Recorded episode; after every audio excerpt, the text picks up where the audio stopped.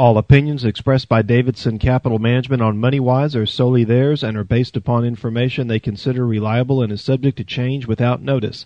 You should be aware of the risk in investing in any security or investment strategy discussed on the show.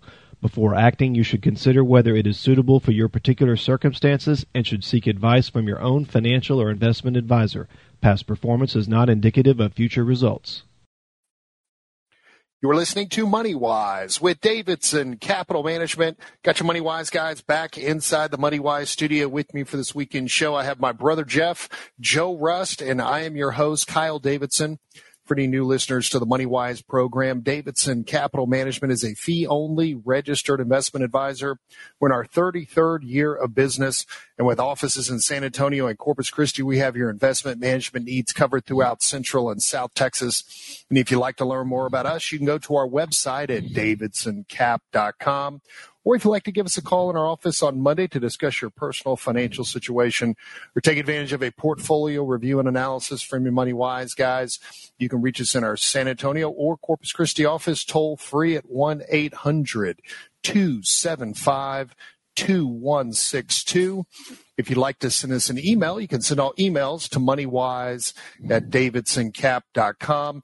And don't forget, you can subscribe to the Moneywise podcast through Apple Podcasts or any of your favorite streaming podcast apps where you can leave your comments. And don't forget to like the show. Well, as we kick off every weekend's Moneywise program, I turn it over to my brother Jeff to go into the numbers from Wall Street from last week. So, Jeff, take it away. Okay, in the week just passed, the Dow Jones Industrial Average was up about 946 points or 3%. The S&P 500 last week was up about 169 points or 4.3%.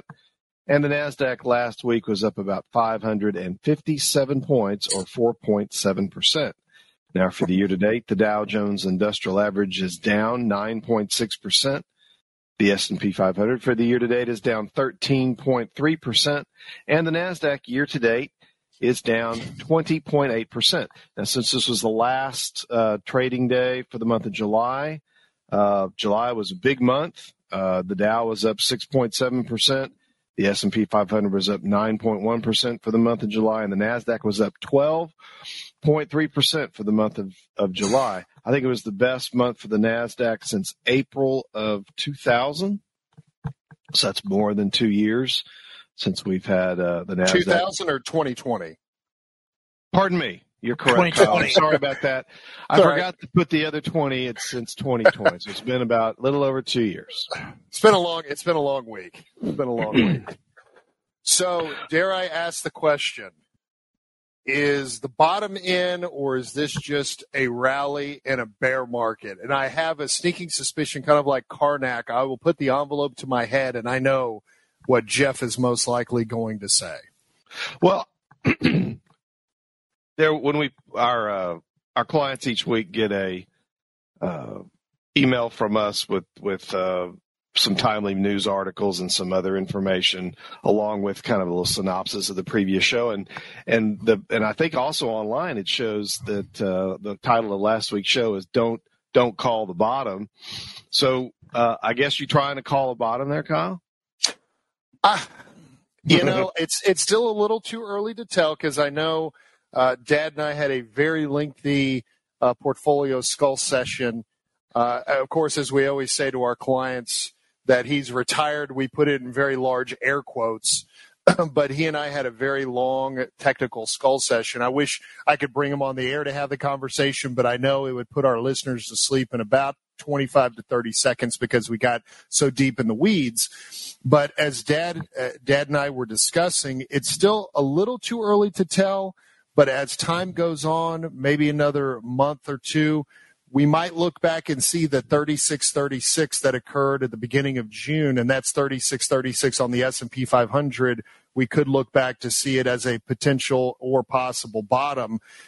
But I would say that it's still too early to tell. Yes, it's been a very nice rally this past week as we talked on on last weekend's show um, if you're again a long-term investor have a substantial amount of money on the sidelines it's not a bad idea to start slowly dipping your toes back into the stock side of your portfolio. That's exactly what we did uh, here at davidson capital management on friday because there was, you know, this was the roast beef. This was the prime rib of earnings this past week from the big tech names, which we'll talk about in just a minute.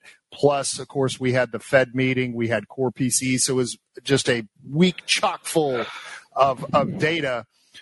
But that's what we did is we started to dip our toes back into the stock side of the portfolio, which we began on Friday. Yeah, Jeff. All right. So before we get to all that and the changes we made in the portfolio, get back to this this technical issue that we are talking about. And I talked a little bit about this last week. This channel that we've been in, which this progressively lower lows and progressively lower highs that went back to the beginning of the year. And that low that you were talking about, that that 36 36 on the S&P 500 that occurred around the first couple of weeks of June. Uh, right now is the lowest low point so far of this channel. This we'll call this a bear market channel. Now, I, I think I'd also said last week that we had broken out of that channel a little bit. This week we broke out of that channel even further. Um, and, we're also now above the 50 day moving average. We haven't got back, we haven't got to the 200 day moving average, but we're now above the 50 day moving average. And we haven't been above that since late April, early May. Uh, this latest counter rally, and there have been a total of four counter rallies this year in this bear market decline. Um, this is the biggest counter rally we've had so far. And as a matter of fact, the last three counter rallies have each been progressively larger. Uh, the first counter rally was eight and then that failed. The second counter rally, we were up ten percent off the on that off that previous bottom. It failed, and that took us all the way into May when there was that another counter rally of about eleven percent. That one failed. That took us to that 36 36 number that you were mentioning earlier, Kyle. And now this counter rally off that low is just shy of 14%. And all these performance numbers I'm talking about are S&P 500 numbers, not NASDAQ, not Dow. So each, each one of these counter rallies has been larger, eight and a half, 10, 11. Now we're up to just shy of 14% and counting. Um, as you said, Kyle, there was a ton of news in the last week. Uh, I don't know what was more the focus of the market, the earnings news or uh, what the Federal Reserve had to say after uh, the Wednesday Fed market announcement. Yeah, Joe. Well, you also have GDP. You forget about that too. So in the middle of the week, they announced GDP is what down. It hadn't been revised though. Was it 0.9? Well, Correct. I wouldn't say that GDP was necessarily a positive contributor for the since I think it was a little no, but it, was a little worse than expected. It, it was it was news. Yes. But I see we're coming up to the next break, so when we come back, uh, we'll cover each one of those individually. Well, let's take our first commercial break. You're listening to Money Wise with Davidson Capital Management. Your Money Wise guys be back after the break. Welcome back. You're listening to Money Wise with Davidson Capital Management. If you'd like to learn more about the Money Wise guys, you can go to our website at davidsoncap.com. Or if you'd like to give us a call at our office on Monday to discuss your personal financial situation or take advantage of a portfolio review and analysis from your Money Wise guys, you can reach us in our San Antonio or Corpus Christi office toll free at 1 800 275 2162. If you'd like to send us an email, you can send all emails to moneywise at davidsoncap.com. And don't forget, you can subscribe to the Moneywise podcast through Apple Podcasts or any of your favorite streaming podcast apps where you can leave your comments. And don't forget to like the show. So if you're just tuning into this weekend's MoneyWise program, continuing to recap the happenings of Wall Street from last week, we had just the absolute prime rib of earnings that came out. We had Fed news, we had GDP news, we had core PCE. In fact, during the commercial break, Jeff had so many pieces of paper and things to cover that he needs an extra long desk, extra wide desk to be able to lay it all out. So, Jeff, hopefully you got everything organized because I know it's a ton of information we have to go into. Get your notepads out. That's right. Get your well, legal pads there'll, out. There'll yeah. be a test afterwards, okay? Yeah if Dad was here, he'd say, "Don't don't bury them in all these numbers, Jeff." So I'll try not to. But there's I think the one one thing Joe said after the break, um, to sum it all up, with the exception of what the Federal Reserve had to say, the news from an economic standpoint that came out uh, was generally worse than expected. We'll start with U.S. home sales. U.S. home sales fell to their lowest level in two years, uh, down 8.1% year over year. I think that was a little worse than expected, uh, and probably no surprise for any of us that's that you know what's happened in housing. I'm I'm now hearing uh, some pundits calling it a housing crash. Now I find that uh, a little hard to believe. I, I, wouldn't call it a housing crash at this point. Uh, we also had durable goods. Now durable goods actually was up um, on uh, so surprise gain in defense aircraft. Bookings were up 1.9 percent in June. Pending home sales dipped 8.6 percent in the month of June. Uh, so again, another data point for the home segment, which is really no surprise. Uh, it's slowing. There's no doubt that it's slowing but hardly a crash at this point. The question is, how much does does this continue to the point where homeowner, you know, since homes are for most people, homes are the vast majority of their net worth. And if they start seeing really large declines in the value of their home, they're going to feel less wealthy. And that has an effect that can have a psychological effect that spreads into you know maybe they spend less uh, maybe they save less. But i want to get to saving here in just a minute because i know that uh, we've talked a lot about how much cash is on the sidelines uh, that's been built up through the pandemic. Joe had mentioned uh, gdp GDP shrunk by nine tenths of a percent. The first reading of second quarter GDP was down nine tenths of a percent. The consensus was actually a positive number, at least according to the economic uh, statistic uh, service that I look at.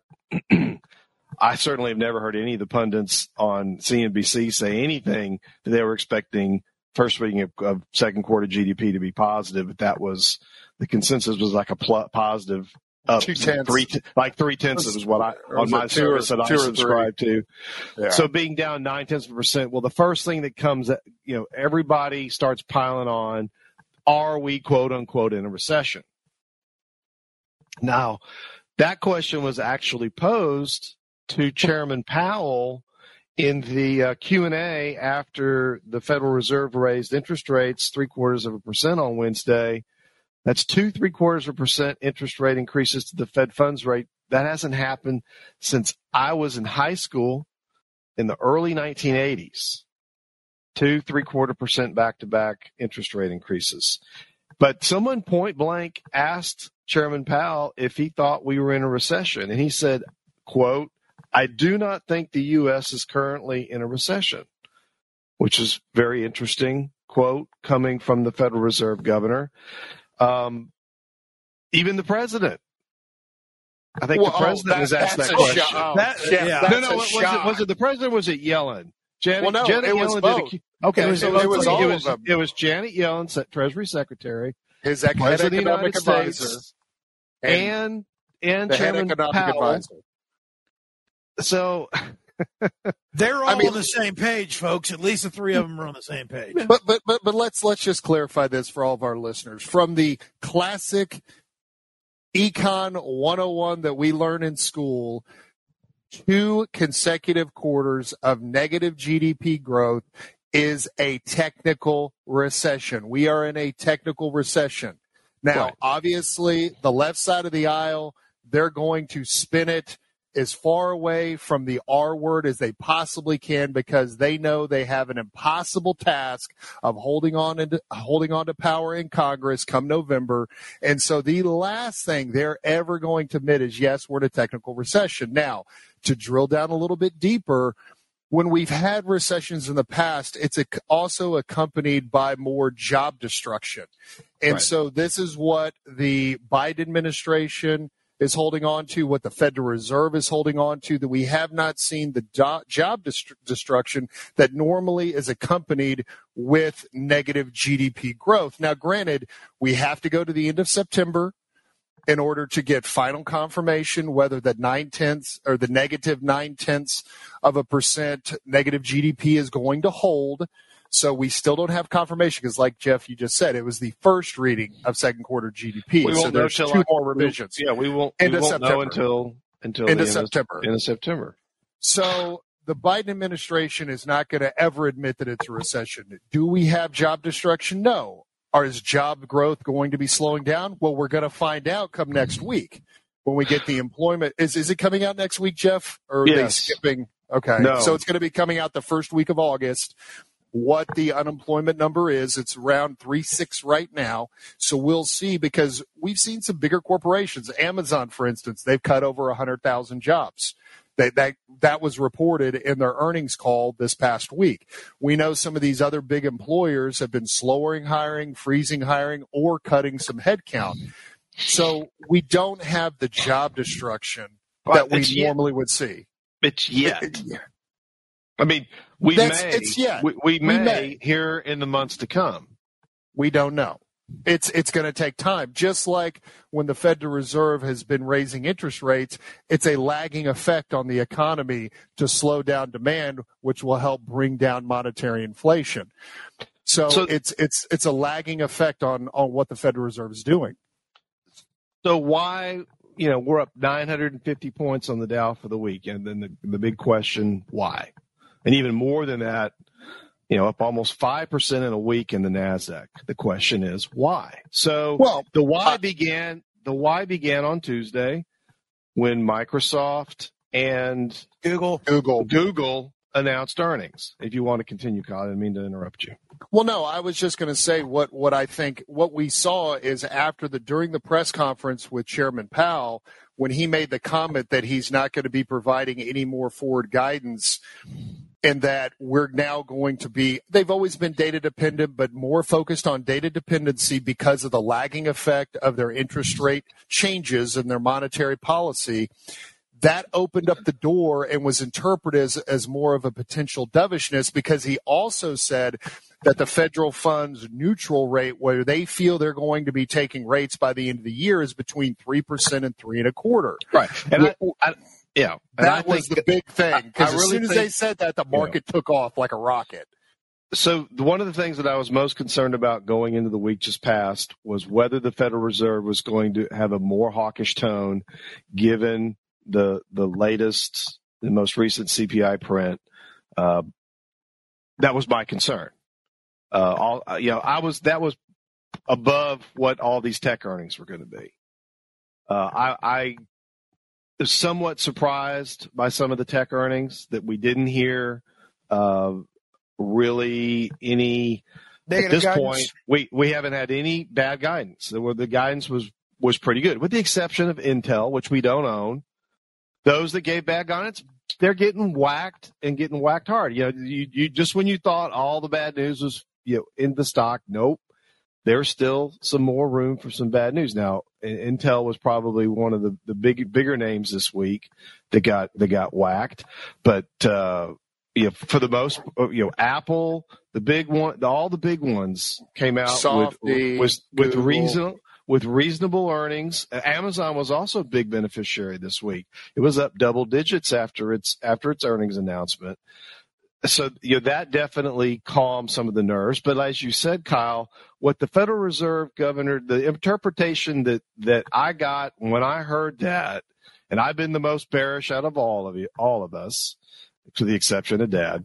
Um, when I heard what he had to say, I immediately called you and said, "Yeah, looks like we're going to have to put some money in because it appears at this point uh, the Federal Reserve, uh, to me, is is going to soft shoe this, and and uh, I'm just not. I just didn't. I wasn't fearing the Fed at that moment. uh, You know, after that uh, uh, press conference. Okay, well, let's pick that up on the other side of this break. You're listening to Money Wise with Davidson Capital Management Money Wise guys will be back after this. Welcome back. You're listening to Money Wise with Davidson Capital Management. If you'd like to learn more about the Money Wise guys, you can go to our website at davidsoncap.com. Or if you'd like to give us a call in our office on Monday to discuss your personal financial situation or take advantage of a portfolio review and analysis from your Money Wise guys, you can reach us in our San Antonio or Corpus Christi office toll free at 1 800 275 2162. If you'd like to send us an email, you can send all emails to moneywise at davidsoncap.com. And don't forget, you can subscribe to the MoneyWise podcast through Apple Podcasts or any of your favorite streaming podcast apps where you can leave your comments. And don't forget to like the show. So, Jeff, I know we, your your point we kind of got cut off at the bottom of the hour break. I just wanted to catch up anyone that's just tuning in this weekend's Money Wise program. You know, after and, and I know Dad loves how much time we spend talking about the Federal Reserve, but this is again very critical. We have to because so much of the market, the push and the pull of the market, is being driven by the Fed. You know, Fed's monetary policy trying to stave off and bring down monetary inflation. So, on the press conference on Wednesday when Jay Powell announced that they've always been data dependent. It's not that he said anything new there, but he's talked about kind of ending the forward guidance. And up until that point, you know, Monday of this past week, um, I would say the majority of the market, I would say the market and a lot of pundits and a lot of money managers had priced in three quarters of a percent increase in the Fed fund rate on Wednesday, which they did and in September, which is the next FOMC meeting. Well, after he made that comment about no more forward guidance and we want to see the effect of the increases we've already made and the one that we just did, and they've got the Jackson Hole meeting at the end of August, and because they changed, I believe their neutral rate going between three and three and a half percent on the neutral rate, that sent a sign, that sent a message to the market that, hey, it sounds like the Fed is lifting their foot off of the accelerator a little bit. Well, that's the interpretation at that moment in time. Yeah, Joe, you want to say something? Well, I mean, we've mentioned in past shows, hey, there's no no fun till the Fed's done. So we can address that in a second. But I was, you know, when I was watching Market Watch and some other shows earlier this week, there are some people that actually think they're going into next year, they might – actually lower rates. So I think that's also in the back of some people's minds, or they're looking a year forward, and the mar- and the market is always looking forward. And I think that could be part of it also. Yes, you know, there's good, the Fed's going to be more data dependent, which could be perceived as dovish, and and and that also helped with some of the earnings. Earnings, even though uh, Microsoft's earnings weren't uh, uh, what they expected, neither was Google's. The market for some reason or another, actually started buying some of these large cap tech stocks. And I, I, didn't look at volume either, by the way, Kyle. You always talk about volume. That would be a good thing to look at. What, what was the volume from the institutional side earlier this week? So well, I, I, can, I can say over this past week on the buy side, I mean, we're still volume has been light all year. It's been very strange for as much volatility and being in this bear market that we're in to see volume this light on both the buy and the sell side. And we had another week of below average volume. Um, which is interesting, which tells me that some investors, you know, possibly even the retail investors, a lot of them have been so in control of their mm-hmm. emotions because we've talked about it on past programs. I mean, I know our client base. I have to commend each and every one of them just for, for maintaining such great control over their emotions and not getting too riled up with all the volatility and the fact that we're in a bear market. Because I've heard this from other money managers of how quiet it has been and how patient and how calm. And I read an interesting article in Market Watch that because we had the pan, you know, the 30% pandemic pullback in February and March of 2020, and investors saw how fast the market recovered from the big unknown because we didn't know how long this global pandemic was going to last. And so some investors during the global pandemic pullback had the knee jerk reaction, got a ton of money or all their money out of the market only to see it snap back and recover within four to five months. And that's so fresh in their mind of how fast the market can snap back that during this bear market pullback for 2022, they're like, you know what? I'm just going to hold. I'm going to be in a holding pattern. I'm going to be patient. I'm going to be relaxed. I'm going to keep my emotions in control. And that's what we've been seeing with our client base. And we've heard this from other money managers as well. And, and there was a money manager manages tens of billions of dollars. And he said his office is a ghost town. They, their phones don't ring at all. And that's about keeping emotional control. And we commend all investors for keeping their emotions in control but a lot of them, uh, this article was referring back to the, the global pandemic pullback as something so fresh in their mind not to panic. Not to panic that the market recovers. It always has. It always will. The matter of time it takes to recover is the $64,000 question. And so that's kind of where we where we sit today. But back but, but before we went to break, Jeff, you were mentioning that after the FOMC, when Jay Powell made the comment about the neutral rate going to three to three and a half percent. The fact that most likely they're not going to be raising rates to 75 basis points come September, the market interpret that as the foot has been lifted a little bit off of the accelerator. Here comes the buying. Well, I, uh, I, I didn't hear the Federal Reserve saying they weren't going to raise uh, interest rate 75 basis points at their next meeting. Maybe the market. They alluded, they alluded to well, the, here's the thing. I part of me wonders if is the reason maybe Chairman Powell was was walking this very fine line between being dovish or being hawkish or, or or, saying something that someone in the markets would, would would interpret one way or the other is we have two full months before they meet again. And there's a so there's a complete news vacuum when it comes to the Federal Reserve the you know X this this Jackson Hole meeting or something like you said, yeah, we'll have all the Federal Reserve governors going out and doing their speeches and doing this and doing that, but we're going to have you know two full months of data, you know two CPI numbers, multiple PCE numbers. Uh, we'll have another. We'll have another. We'll have both. We'll have another GDP number, and I, I believe they meet at the end of September. I'm not sure if we'll have the the final second quarter GDP number. I don't think we will, but when they meet again, but we'll have a lot of data that comes through in the next two months. Now, one thing I want to you know, caution everyone, and we and we've cautioned this ourselves, even though we raised we, we raised our allocations to stocks this week, and we'll get into that in just a moment. Is you know this could be just a there's a possibility this could be just another false rally. If we get another really hot CPI number here in a couple of weeks, I don't know that that's necessarily going to be well received by the marketplace. And we all know that the Federal Reserve can say one thing one month and complete and, and change the tune uh, a month later, if not sooner. We saw that happen in 2018 in the fourth quarter of 2018 go, with a 20% decline based on just a fear of an interest rate increase we, they never did, want, you know, didn't didn't happen. Just the fear of an interest rate increase, only to have it all reversed in the first quarter of 2019 when the Fed said, "Oh well, we're we're we're not, we don't have really any plans to raise interest rates right now." So just because you know, the the Fed, you know, the the the, mar- the message they sent out to the market this week, the market received you know received a message that was very positive.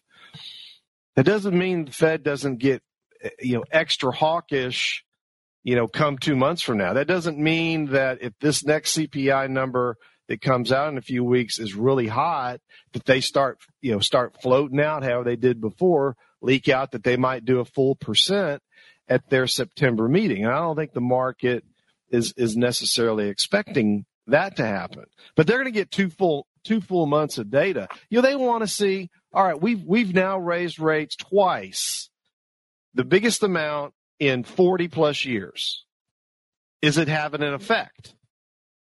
We if, need if to see it. If, if it's yeah. not having the effect that they thought it would have, then that would lead me to believe that there's the, the 75 may come again. And as we, I think we all, just to remind everyone, the real balance sheet runoff begins in September. I think they double the amount that they had previously announced that, that they were going to do. Well, they could raise that even even more. And meanwhile, back at the in the bond market, what's happening to long long term interest rates? They're down. and we're all scratching our heads. The ten-year Treasury is, I, I think, Two sixty six. Two sixty six. you have to have to go back to Two April point to see percent. to see some you know the the ten year at, two point six six percent uh yield. Well, what's going on there? Why? I mean, Fed funds is a, is almost about what the ten year Treasury is. No one's talking about inverted yield curves, which we've been which we've had now for weeks. No one's talking about it. Um, so Well, I think you. I, I think you. I think that's the one thing you have to say for sure. This is not well. What's happened in the week just past, and this nice run up, and this nice rally we've had in this, you know, this bear market that goes back to the beginning of the year. Now, I'm sure some people are saying whether we're in a bear market at all. We'll leave that for for later. People are probably, you know, wondering, is this really a good time to commit a lot of money back into stocks? If I've been way out of stocks. If I've if I've been if I cut my you know allocations from 75 to 50 percent, do I go back to 75 percent now? Is the water all clear? Well, heck, no, it's not. No. No, and, we, but- and we're not saying that at all. The waters are still choppy. They might just be a little less choppy, and this is why we talk about doing everything in a from a prudency point of view. Stair stepping in, dollar cost averaging in, very slowly start dipping your toes in. When you don't know what the temperature of a pool is, you don't go cannonball into the deep end. You start slowly on the first step in the shallow end, and you work your way into the water. Let's take another commercial break. You're listening to Money Wise with Davidson Capital Management. Money Wise guys will be back after this. Welcome back. You're listening to Money Wise with Davidson Capital Management. If you'd like to learn more about the Money Wise guys, you can go to our website at davidsoncap.com. Or if you'd like to give us a call in our office on Monday to discuss your personal financial situation or take advantage of a portfolio review and analysis from your Money Wise guys, you can reach us in our San Antonio or Corpus Christi office toll free at 1 800 275 2162. If you'd like to send us an email, you can send all emails to moneywise at davidsoncap.com. And don't forget, you can subscribe to the Moneywise podcast through Apple Podcast or any of your favorite streaming podcast apps where you can leave your comments. And don't forget to like the show.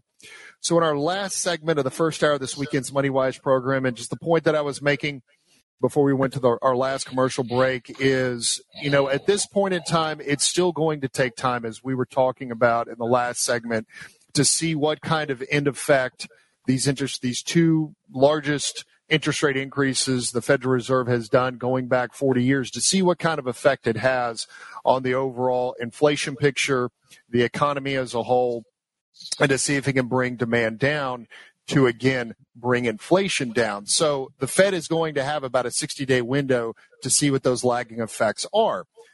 But with all of that said, here at Davidson Capital Management this past week, we had decided to increase our allocations to the stock side of our portfolios in every single asset allocation model. Now, for the majority of our clients in our moderate allocation, that increase was right around approximately a 5% increase uh, into the portfolio, and majority of that focused on the large cap growth side of our portfolio, and we increased some of our small cap exposure uh, in our asset builder moderate uh, asset allocation models. And so we are slowly tiptoeing back into the equity pool, albeit very slowly.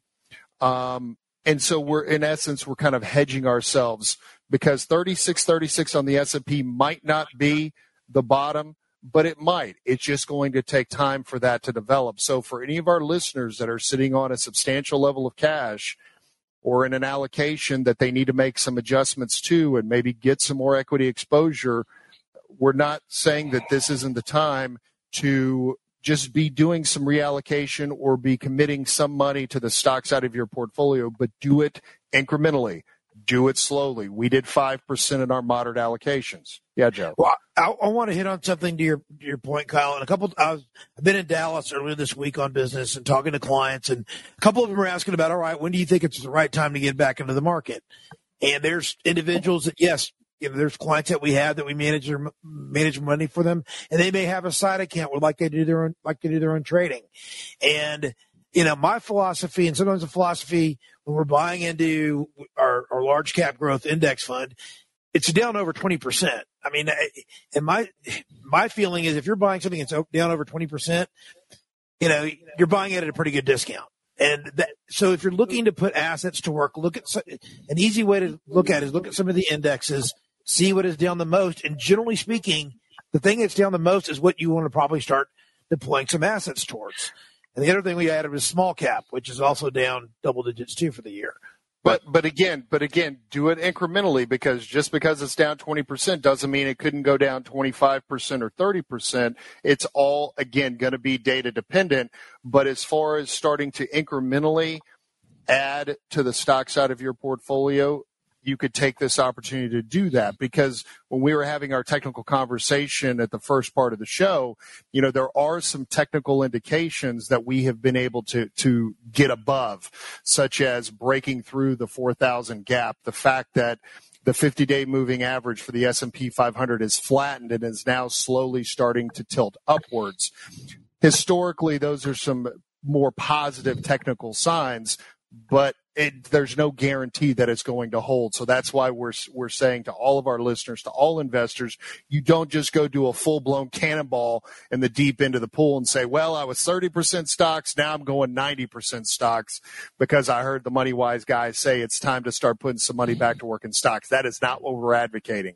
Slow and steady. In 2008, uh, when we got to our lowest asset allocations in the history of our company, I think it was October of 2008 um, and we started doing some started doing some investing. And when you look back at it on retrospect, the low actually occurred six months later, in March of 2009. And during that time, we doubled our asset allocation to stocks.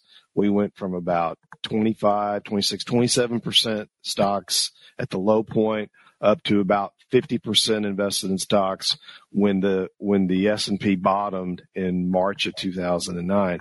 So over those 6 months uh, we we base if you average it out, we we incrementally added one percent to stocks each week for about six months. Now we didn't actually do it that way. We put it in two percent here or three percent here, uh, but just to, over a six month period of time, and we we didn't pick the bottom. You know, the bottom actually occurred uh, six months six months later. But if you're not in it, you're not going to win it. So and you're not going to be able to time the bottom. You're not no, going to be able no to time the bottom. No one can time the top. No one can time the bottom. So whether this 36, 36 number on the S&P is the low of this bear market cycle, we will only know that many, many months from now you know, sometime in 2023 is when we'll know whether that was the low or not. Uh, but it's definitely going to be dependent on some on some important numbers, and we're not, you know, we're not going to be getting. We're still two weeks away from from the next print on CPI. Next week's economic statistics, there really isn't much, you know, construction spending factory orders. But we do have the unemployment rate. Be interesting to see if the if there's starting to be a little bit of crack, it's a little bit of cracks in the unemployment rate, uh, given these interest rate increases, given this the high inflation, if we start to see declines and new jobs added, um, what's happening with wage growth, uh, yeah, we'll see. We yeah. could we we could see a situation with the employment picture that if it's a really good strong number, that can be interpreted negatively mm-hmm. by the mm-hmm. market. As, as you call it, Jeff, the perversion of the market where what's bad is good and what's good is bad. We could be in that situation when we get the employment data towards the end of next week. So we'll have to, we'll have to stay tuned to that. You know, if we get a Goldilocks number, who knows? Well, and, the rally and the could bottom, continue. Yeah, that, that's exactly right. And in in the rally, it's not going to go parabolic as far as up in a straight line. We got a long ways to go to get back to 48.18 on the S and P 500, which was the intraday peak in yeah, this last and, cycle. And so I we got a long a, ways to go. I think there's 150 companies in the S and P 500 reporting next week. So next, once we get past next week, that gets us through the majority quick, of the S and P 500 quick, earnings. Quick question, Kyle. Kyle knows this. Yeah. What percentage of the S and P uh, companies have actually beat earnings? And hit a little above seventy-one percent already. That'd beat their well, earnings. it's it's it's nor- it's north of seventy percent for sure, and I'll have to go and check the specific facts, uh, you know, from FactSet of what the actual percentage is. But the bottom line is, this past week, is the earnings came out less worse, and that was a buying opportunity, and we saw that rally, and we you know had a great week on on, on the. Uh, on the street this past week. And so, for our listeners, if you have some dry powder, slowly, incrementally start putting some of that money back to work. But again, do it very slowly and be very cautious, stair step it in. So with that, we're coming up to the top of the hour break. We'll take the break, go into the news. When we come back, we'll be diving into the second hour of this weekend's Money Wise program and continuing with the investor education. So stay tuned and we'll do that after this. You're listening to Money Wise with Davidson Capital Management. Your Money Wise guys will be back after the news. All opinions expressed by Davidson Capital Management on MoneyWise are solely theirs and are based upon information they consider reliable and is subject to change without notice. You should be aware of the risk in investing in any security or investment strategy discussed on the show. Before acting, you should consider whether it is suitable for your particular circumstances and should seek advice from your own financial or investment advisor. Past performance is not indicative of future results. Welcome back. You're listening to Money Wise with Davidson Capital Management. We've got my father John, my brother Jeff, and I'm your host Kyle Davidson. We are diving into the second hour of this weekend's Money Wise program. Now, if you'd like to learn more about us, you can go to our website at davidsoncap.com. Or if you'd like to give us a call in our office on Monday, you can reach us in our local Corpus Christi office at 906 0070 or toll free at 1 800 275 2162. And if you'd like to send us an email, you can send all emails to moneywise at davidsoncap.com. So for the second hour of this weekend's MoneyWise program, um, as we normally use the second hour to go into investor education, you know, there was a, a topic and a subject matter that uh, that I've wanted to to talk about for some time, and I've been thinking about it all week, and it and it really talks about uh, investors' behavior and improving investors' behavior. And so, doing some research and really where this spur, you know, really where I got the spark to want to look into this and research it is several weeks ago. Uh, Dalbar released a study, and they release a study on an annual basis talking about investor behavior and their typical rates of return.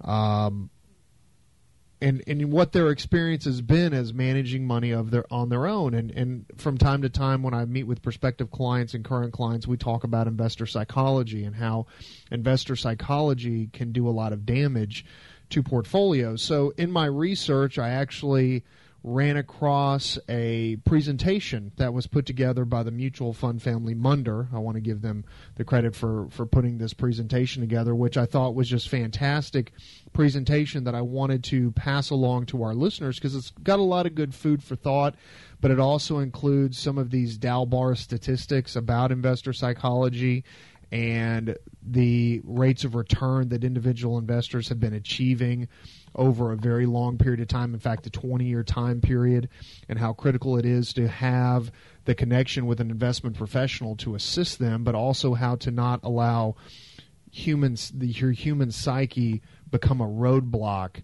to investing for your future.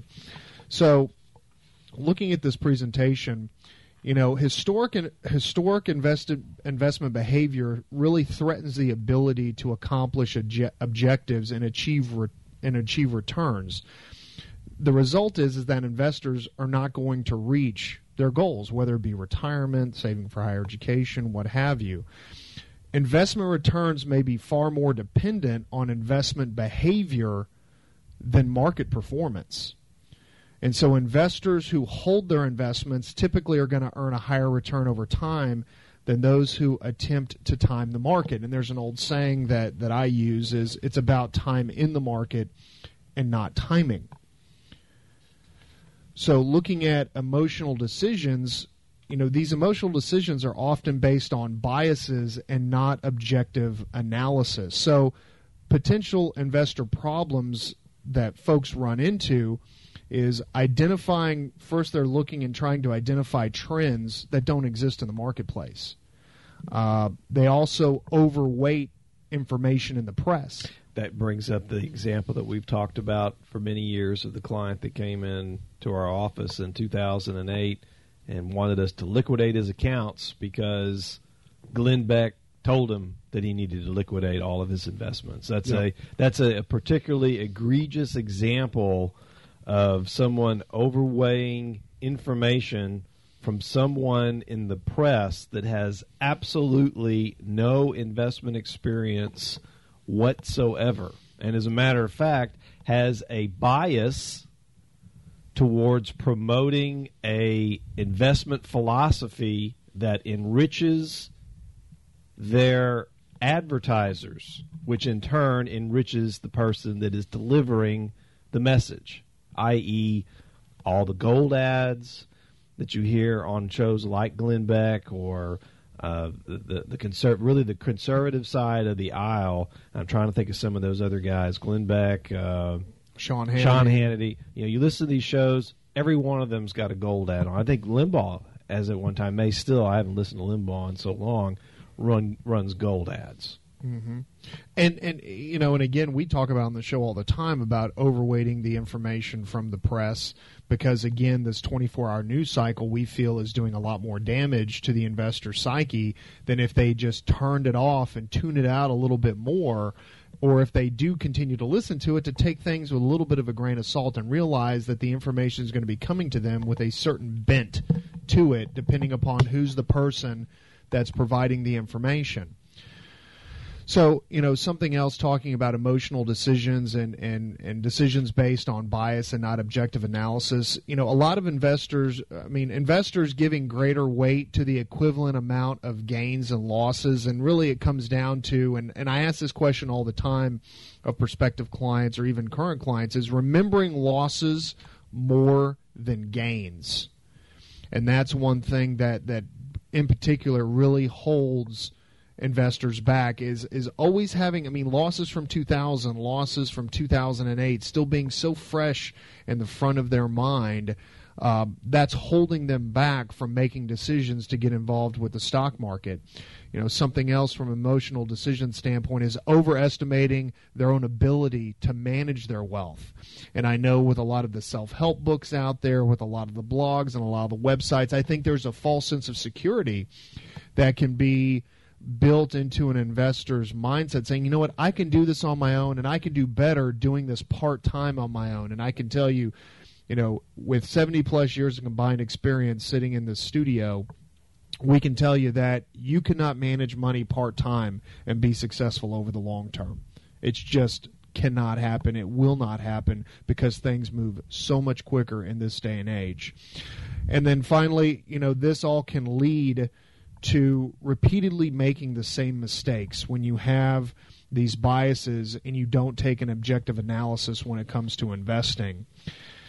So let's talk about the identifying of trends or patterns where none exist. You know, one thing that in individual investors do all the time is chasing the hot dots or basically chasing the hot stock or chasing the hot investment du jour for many years. Hot asset class. Hot asset class. For many years, it's been what? Precious metals. It's been all about gold. The late '90s was internet Silver. stocks, uh, and then but gold here, especially this century, uh, or really precious metals in general, have been one of the hottest areas. And then you know here uh, lately, in the last uh, three four years, it's been social media.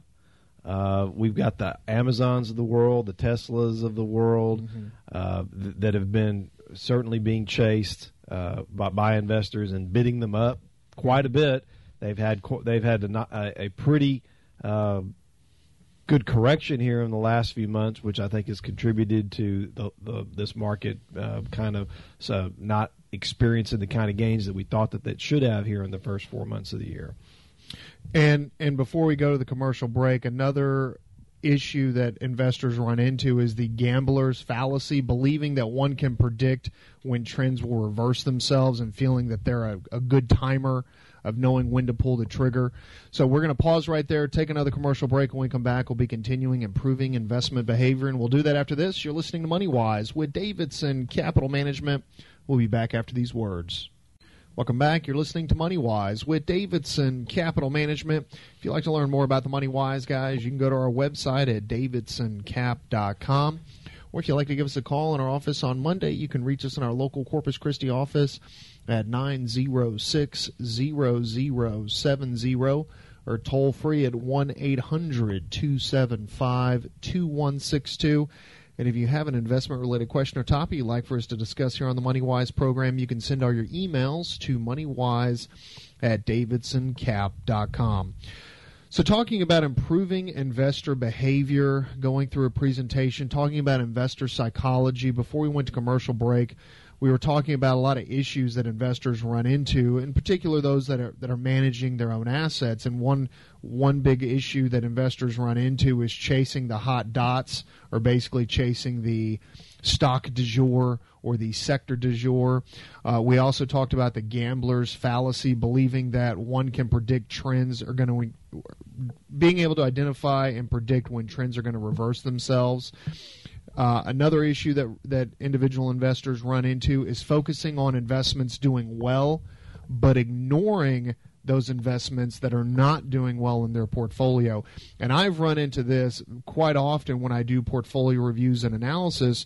When I, I talk to prospective clients that are very happy about being in a position that pays a 10, 12, 13% dividend yield, and they're completely honed and focused in on the fact that they're giving a 12 to 13% dividend yield, and they're not realizing that they've lost 50% or 75% of their original investment, of their principal, because the value of the stock has just plummeted, but they were dazzled by just the yield. So let's talk about uh, Dalbar. Now, Dalbar is a company that was gathering a lot of investor data. Uh, they've been doing this for years and years and years. They just came out with a report that has information through 2013. And so, what Dalbar found in their survey is that clients are motivated by two main emotions, and we've talked about them on this show for years and years and years. The two emotions are fear and greed. They're not motivated by sound investment practice. Investment returns are typic- typically increase when there is a disciplined behavior. And I mean, that's one thing that we've preached on the MoneyWise program going back to 2005. It's about having a very strict philosophy, as we do here at Davidson Capital Management, as a balanced manager.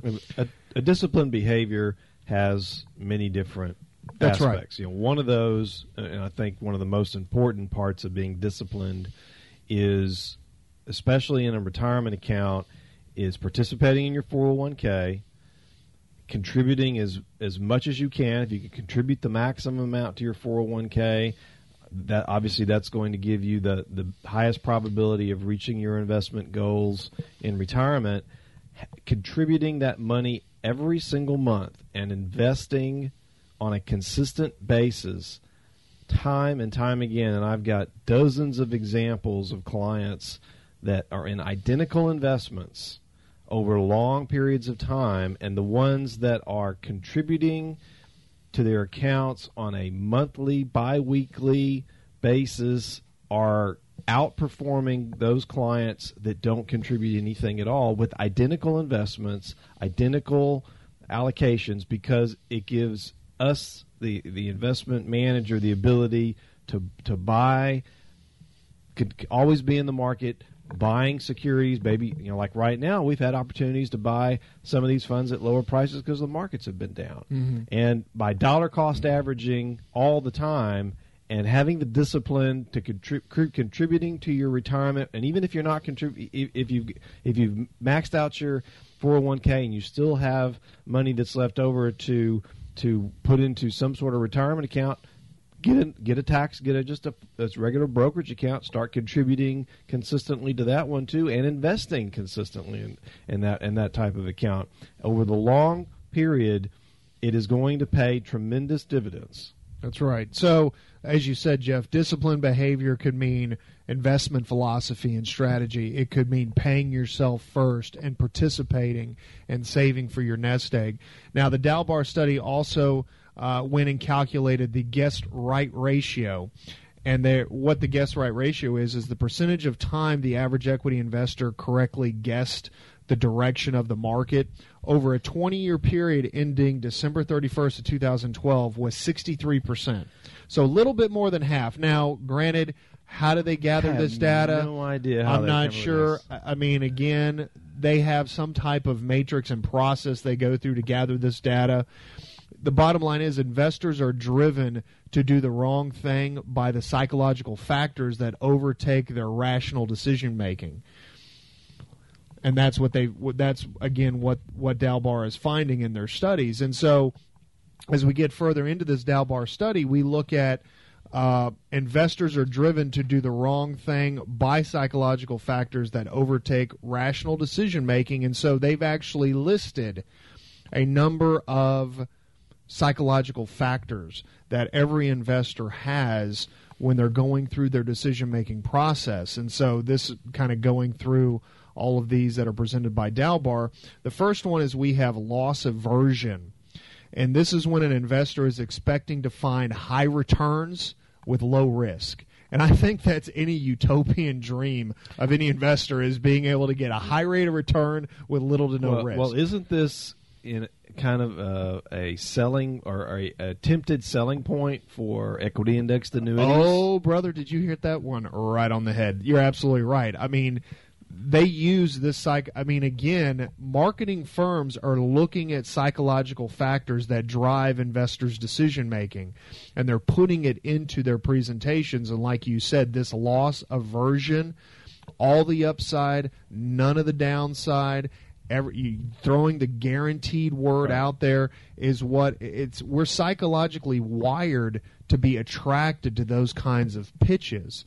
And so this loss aversion causes the investor to search for investments that either don't exist and results in either taking no action or later discovering that the selected investment fails to meet their expectations, a la equity indexed annuities. And, and let's give an example. Recently, you we, we'd we've seen all sorts of equity indexed annuities over the years. Yes. and I can tell you that our typical experience for an investor that has held an equity indexed annuity, say over at least a five year time period, that they typically return about a third of what you would have received had you just put the money into an S&P 500 index fund.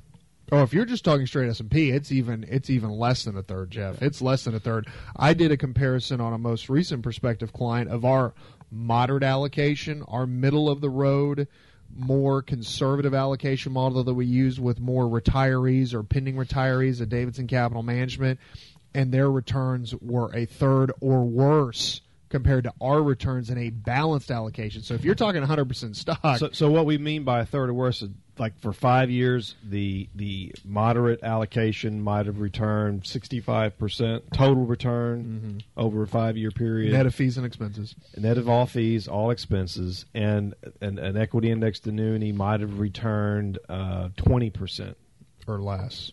Yeah, total return. total return. And the re- and the difference between the two is, well, that forty percent is going to the insurance company. So, you know, talking about these psychological factors again, we talked about loss aversion. Another one is narrow framing, and that's when you make decisions without considering all the implications. The result is a quick decision making with the consequences that facts are uncovered after inappropriate investments are made. So, you make a quick decision and then you uncover some more facts after the fact that you made that decision and you're like, "Uh-oh, This fits very well with that example I just used about that the client that came in and said liquidate my portfolio because Glenn Beck said to, and then it, what one week later, two weeks later, Glenn Beck went on on air and said, "Hey, I'm a I- schlub." I, I I said this on my show here recently, but don't listen to me because I don't know anything about investments." So the the inappropriate investment that was made was pulling the investments. That's that was the inappropriate investment was taking everything out and putting it into cash. That's right. So here's another psychological factor that affects investors and their decision making is anchoring. Now, anchoring is a very powerful communication method, but can mislead investors unless it is used with caution. So investors can be misled about the stability of an investment if analogies are used to represent stability. And analogies of growth can also lead to unrealistic beliefs and expectations. Again, leads back to indexed annuities. When I read this, I just think of sales pitches that are more prevalent in the marketplace and even on different radio shows across the state. And again, using now this psychological effect of anchoring you know, presenting and misleading investors with the stability and the potential performance of this and, product. And, and, we've been mentioning equity index annuities, for, for, example, but there are other examples such as private placement REITs. That's right. You know, they're sold based on their yield, but mm-hmm. we kind of gloss over the fact that how illiquid they are and how the the value of the security could go down and how uh, those those those aspects of the investment are not discussed but the focus is all on the yield. That's right. And, and, not and not you know can I get my money out if I need to liquidate? How fast can I get a hold of my money? And what is going to be the underlying value of my principal investment? Kind of going back to that, I'm getting a 10% yield, but I've lost 50% of my principal investment. Well, how is that beneficial to your portfolio? Well, we're coming to the bottom of the hour, so we're going to take the break. When we come back, we'll be continuing improving investor behavior, and we'll do that after this. You're listening to Money Wise with Davidson Capital Management. We'll be back after the break. Welcome back. You're listening to Money Wise with Davidson Capital Management. If you'd like to learn more about the Money Wise guys, you can go to our website at davidsoncap.com. Or if you'd like to give us a call in our office on Monday, you can reach us in our local Corpus Christi office at 906 0070 or toll free at 1 800 275 2162. And if you'd like to send us an email, you can send all emails to moneywise at davidsoncap.com. So, continuing our presentation in the second hour of improving investor behavior, and and again going into um, psychological factors that Dalbar, who is a, a financial industry information gathering company that does a lot of surveys, you know, I wanted to do something talking about the psychological factors and psychological effects that individual investors have, uh, or, or how the psychological mindsets can can hurt investors' portfolios over the long term. And so we were going through the different psychological factors that have this effect. We've talked about loss aversion and narrow framing and anchoring. But we talk about next is mental mental accounting, and that's when you take undue risk in one area and avoid rational risk in others. And I would say the best example, Jeff, in this area would be in precious metals. That would be that would be one area. I could I would also say that in the, to us in this market environment, taking risk in long maturity fixed income securities. That's right. And avoiding the the quote unquote risk that is inherent in, in investing in stocks to us, and this may seem odd to some people listening to the show, is we believe there's more risk in owning long maturity fixed income securities, whether they be municipal, government, corporate, than there is in owning the equivalent stocks of the same companies. We see more risk in owning a 30 year Exxon bond than we do maybe owning Exxon stock or AT&T or Verizon or uh, you know, hundreds and hundreds and hundreds of other companies.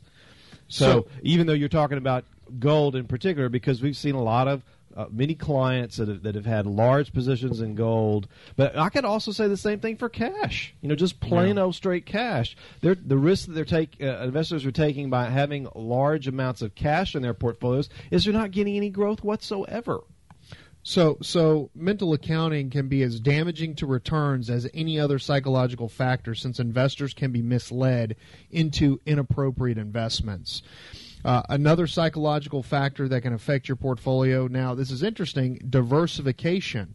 Now, in diversification, you're obviously seeking to reduce risk, but simply using different sources. Now, it's extremely valuable investment strategy, but can also be misused to create a false sense of protection that results in potential return killing action. And I think the best example of this, Dad, is you talk about Jim Cramer when people call up and say, Am I diversified? Yes. And they have three or four stocks. And Five. yeah, five stocks saying, "Am I diversified?" And Cramer's saying, "Well, you're in this industry, you're in that industry. Yeah, you're diversified. So you have your entire portfolio in five stocks. That is not, in our opinion, diversification. Something else where diversification saying, "Yeah, I'm diversified." What if you owned a bunch of different companies in the same industry? And I hate to quit picking on gold, but gold miners, for instance. I have reviewed a portfolio this year that had a ton of different gold miners and, and different precious metal miners. And guess what? They feel that they're diversified, but they're concentrated in one industrial arena. And so that's again, when we talk about diversification, we're talking stocks, bonds, large cap, mid cap, small cap, international bonds, domestic bonds, short maturity bonds, Cash. cash. That's diversification. It's not five stocks of five different industrial companies and that's it. Or having 15 companies in one industrial sector. That's not diversification. So be very, very careful and understand what true diversification means. Uh, another psychological factor, according to Dalbar, and this is a classic herding copying the behavior of others even in the face of unfavorable outcomes. Investors that go along with the crowd simply because there is a crowd tend to avoid catastrophic errors but seldom achieve above average results. High returns are not achieved by herding. And I mean, again, that herd mentality. I mean, it has been reported in so many different publications how, you know, again, long term success. I mean, even thinking more of a, contra- you know, being more of a contrarian as opposed to following the herd. Another psychological factor is regret. You know, treating errors of commission, which basically means decisions that you have made, you're treating them more seriously than errors of omission or a decision that you should have made. That basically means being extremely hard on yourself for deciding to buy this stock or this mutual fund as opposed to something else. And investors who fear who fear decision making lose their upside potential through inaction or reversal. Inaction can prevent losses caused by poor decisions but is unlikely to produce higher potential returns. So again, inaction. You don't want to have inaction. Another psychological effect, media response. Before you go into that, Yeah. I think the inaction kind of ties in with, with folks overestimating their own ability to manage their their wealth That's right. because they get too busy. Mm-hmm. And when you get too busy, you, you you and you run out of time, or you're too tired, You've got other responsibilities, then you can't you cannot take the you can't set aside enough time to really look at your portfolio, understand what's going on, and take action when action needs to be taken. That's right.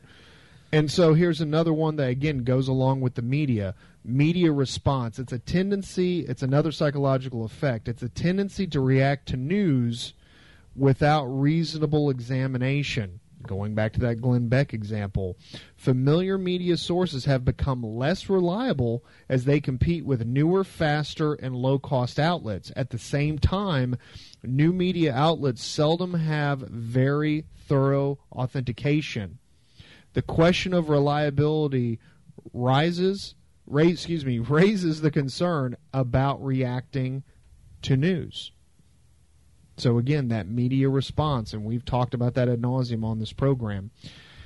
And then finally psychological factor that holds back and affects investors portfolios over the long term is optimism. Now dad i know we've used on this program what's the bad four letter word Hope. hope. The belief that good things happen to me and bad things happen to others. Optimistic investors hold on to investments after it becomes evident that losses are not likely to be recovered. Holding on to poor investments is yet another way psychological factors can reduce potential returns. Hope is a bad four letter word. So, with all this said, let's talk about the performance of the average equity investor. And this is a 20 year statistic, and this is through 1231 2013. According to Dalbar, the average equity investor's return for 20 years annualized is 5.02%. Now here's the tough pill to swallow. The S&P 500 index, same time period, up 9.22%. Almost double what the individual average equity investor has realized in their portfolio for a 20 year time period because of the psychological factors that we just went over. I mean, I think that speaks volumes. I'd be curious. I know you didn't do this. I'd be curious to know what a, a moderate allocation portfolio had done during that time period. I know it it's going to be close to that. To I mean, when we're talking about the S and P 500, we're talking about a 100% stock portfolio, which is not something that we would recommend to any of our listeners to put 100% of their investments in stock.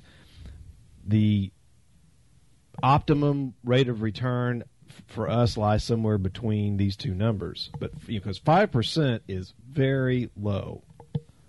You know, most people plugged into their their investment projections for the future when they were when they're trying to figure out how much money they needed for retirement and and they and they used a particular rate of return in their investment portfolio. Uh, I don't think anybody was using five percent. Well, a twenty-year bond twenty years ago would have yielded more than five percent. Mm-hmm. Which means if you'd just bought a 20 year bond 20 years ago and held it for the 20 years, you would have done better than the average investor from the study. I, I think the average 100% in stock. Yeah, the average investor, by and large, I, I would say, sold sells out at the bottom and is slow to get back in again. Well, you know, I, I think again, Jeff, when you when you allow your emotions to dictate your buys and sells, I mean, I think emotion and along with these psychological factors that we went into, but emotion, your emotion, your emotional attachment to your assets and your nest egg, again, I, I think is what's causing so many investors to make these bad decisions. And one huge advantage of having a professional money management team like a Davidson Capital Management, an RIA that has discretionary control, is they help separate that emotion from your nest egg because you're relying on their expertise and their experience of being in the trenches of managing assets to make those decisions for you. You're you're separating your site those psychological factors from your assets because they're out of your control. And by taking those assets out of your control, that's eliminating is it's eliminating a lot more emotion and it becomes a lot more difficult for you to try to pull the wrong trigger on making a decision in your portfolio. You know, and uh, you know, again, an old saying that investors would have. I mean, here's something an investor would say to themselves. You know, a stock's historic high was fifty dollars, but then it declines rapidly. The next thought in an investor's mind is, well, once my stock gets back to fifty, I'll sell, and that is hope. Hope. Okay, well, we're going to take our last commercial break. So we're going to take the break, come back. We'll be wrapping up this improving investor behavior after we come back from break, you're listening to Money Wise with Davidson Capital Management. We'll be back after this. Welcome back. You're listening to Money Wise with Davidson Capital Management. If you'd like to learn more about the Money Wise guys, you can go to our website at davidsoncap.com.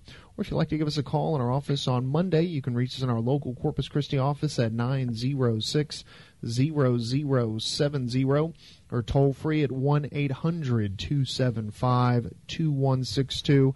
And if you'd like to send us an email, you can send all emails to moneywise at davidsoncap.com.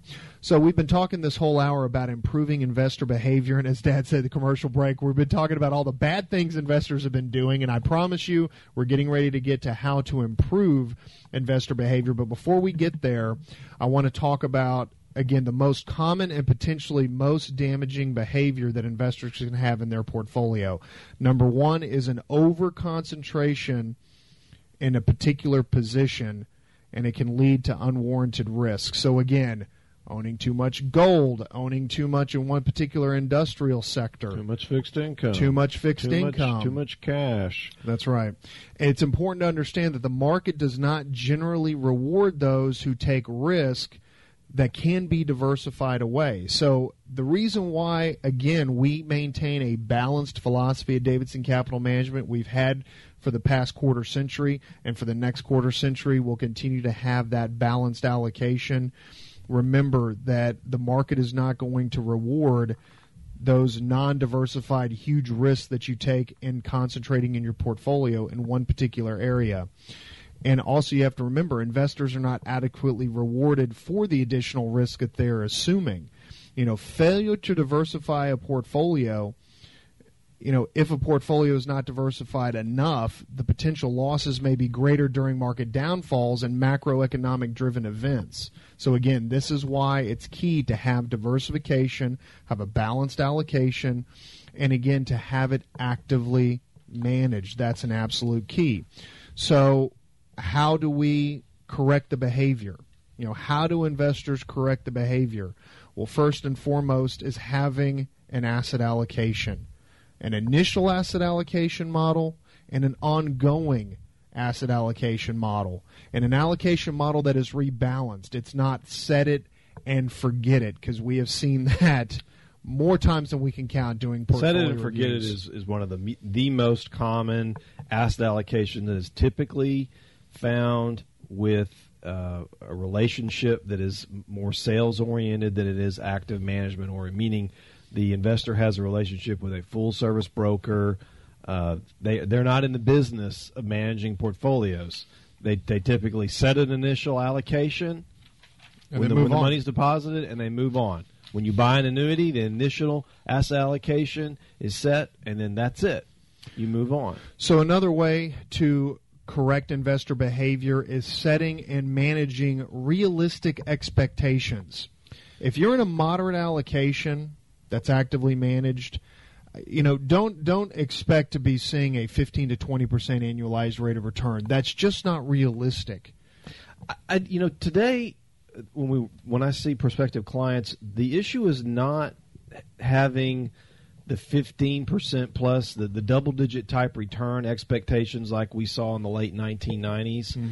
What it is is it's saying, "Oh, I want a 10% return, but I don't want but I only want 20% of my money in stocks." That's what we're seeing now. There, there, there's a there's a aversion for risk but the the the return uh, expectations are reasonable by and large. But what isn't reasonable is the mix of assets to achieve that return, and that's where we have to say now. You have to understand if you want an eight percent, nine percent return, you're going to have to have. 70% of your money in stocks given the current level of interest rates. And that's when the investors say, well, wait a second. I don't want to have 70% of my money in stocks. And so you have to bring down those expectations based on how much risk you're willing to take. So another way investors can help improve their returns and their behavior is maintaining true diversification. Not diversifying in multiple companies in one industrial sector, it's having mid cap asset classes, large cap asset classes, small cap asset classes in a multitude of different industries. Foreign and domestic. foreign and domestic, fixed income and equity, cash holdings, maintain that true diversification.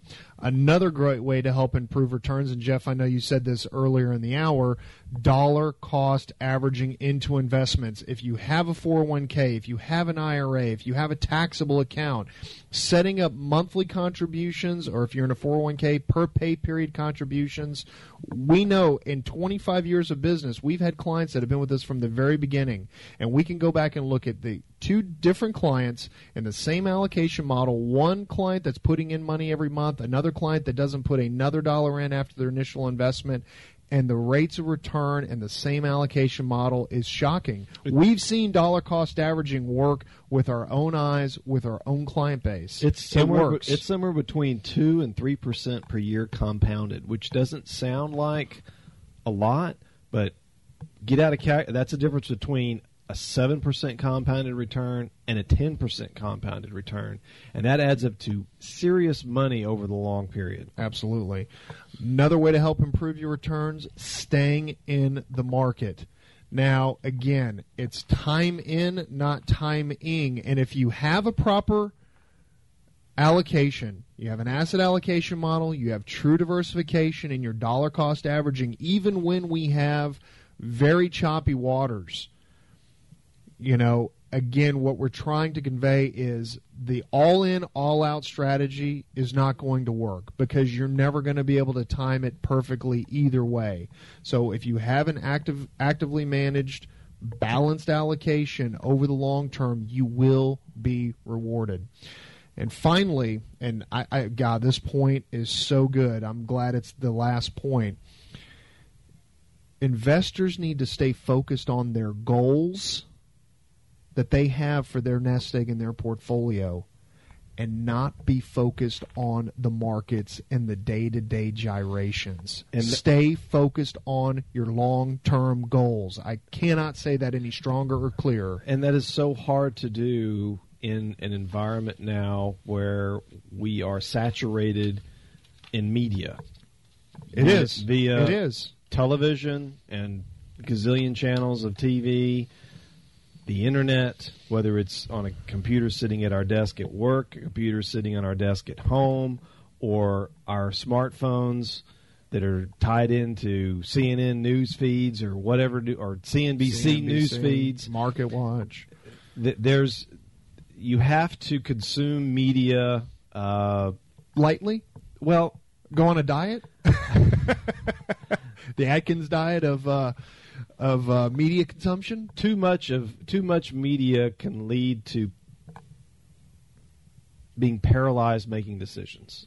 And we've learned from this Dalbar study of psychological effects on investing and what creates poor investment returns is the lack of being able to make a decision because you're being paralyzed by fear. So, Dad, I'm glad we kept you awake during this presentation, just barely, but it's something that I've been thinking about all week. I wanted to f- get some good, you know, meaty statistics and just information to pass along and the psychological effects and, and how they can affect both positively and negatively a portfolio.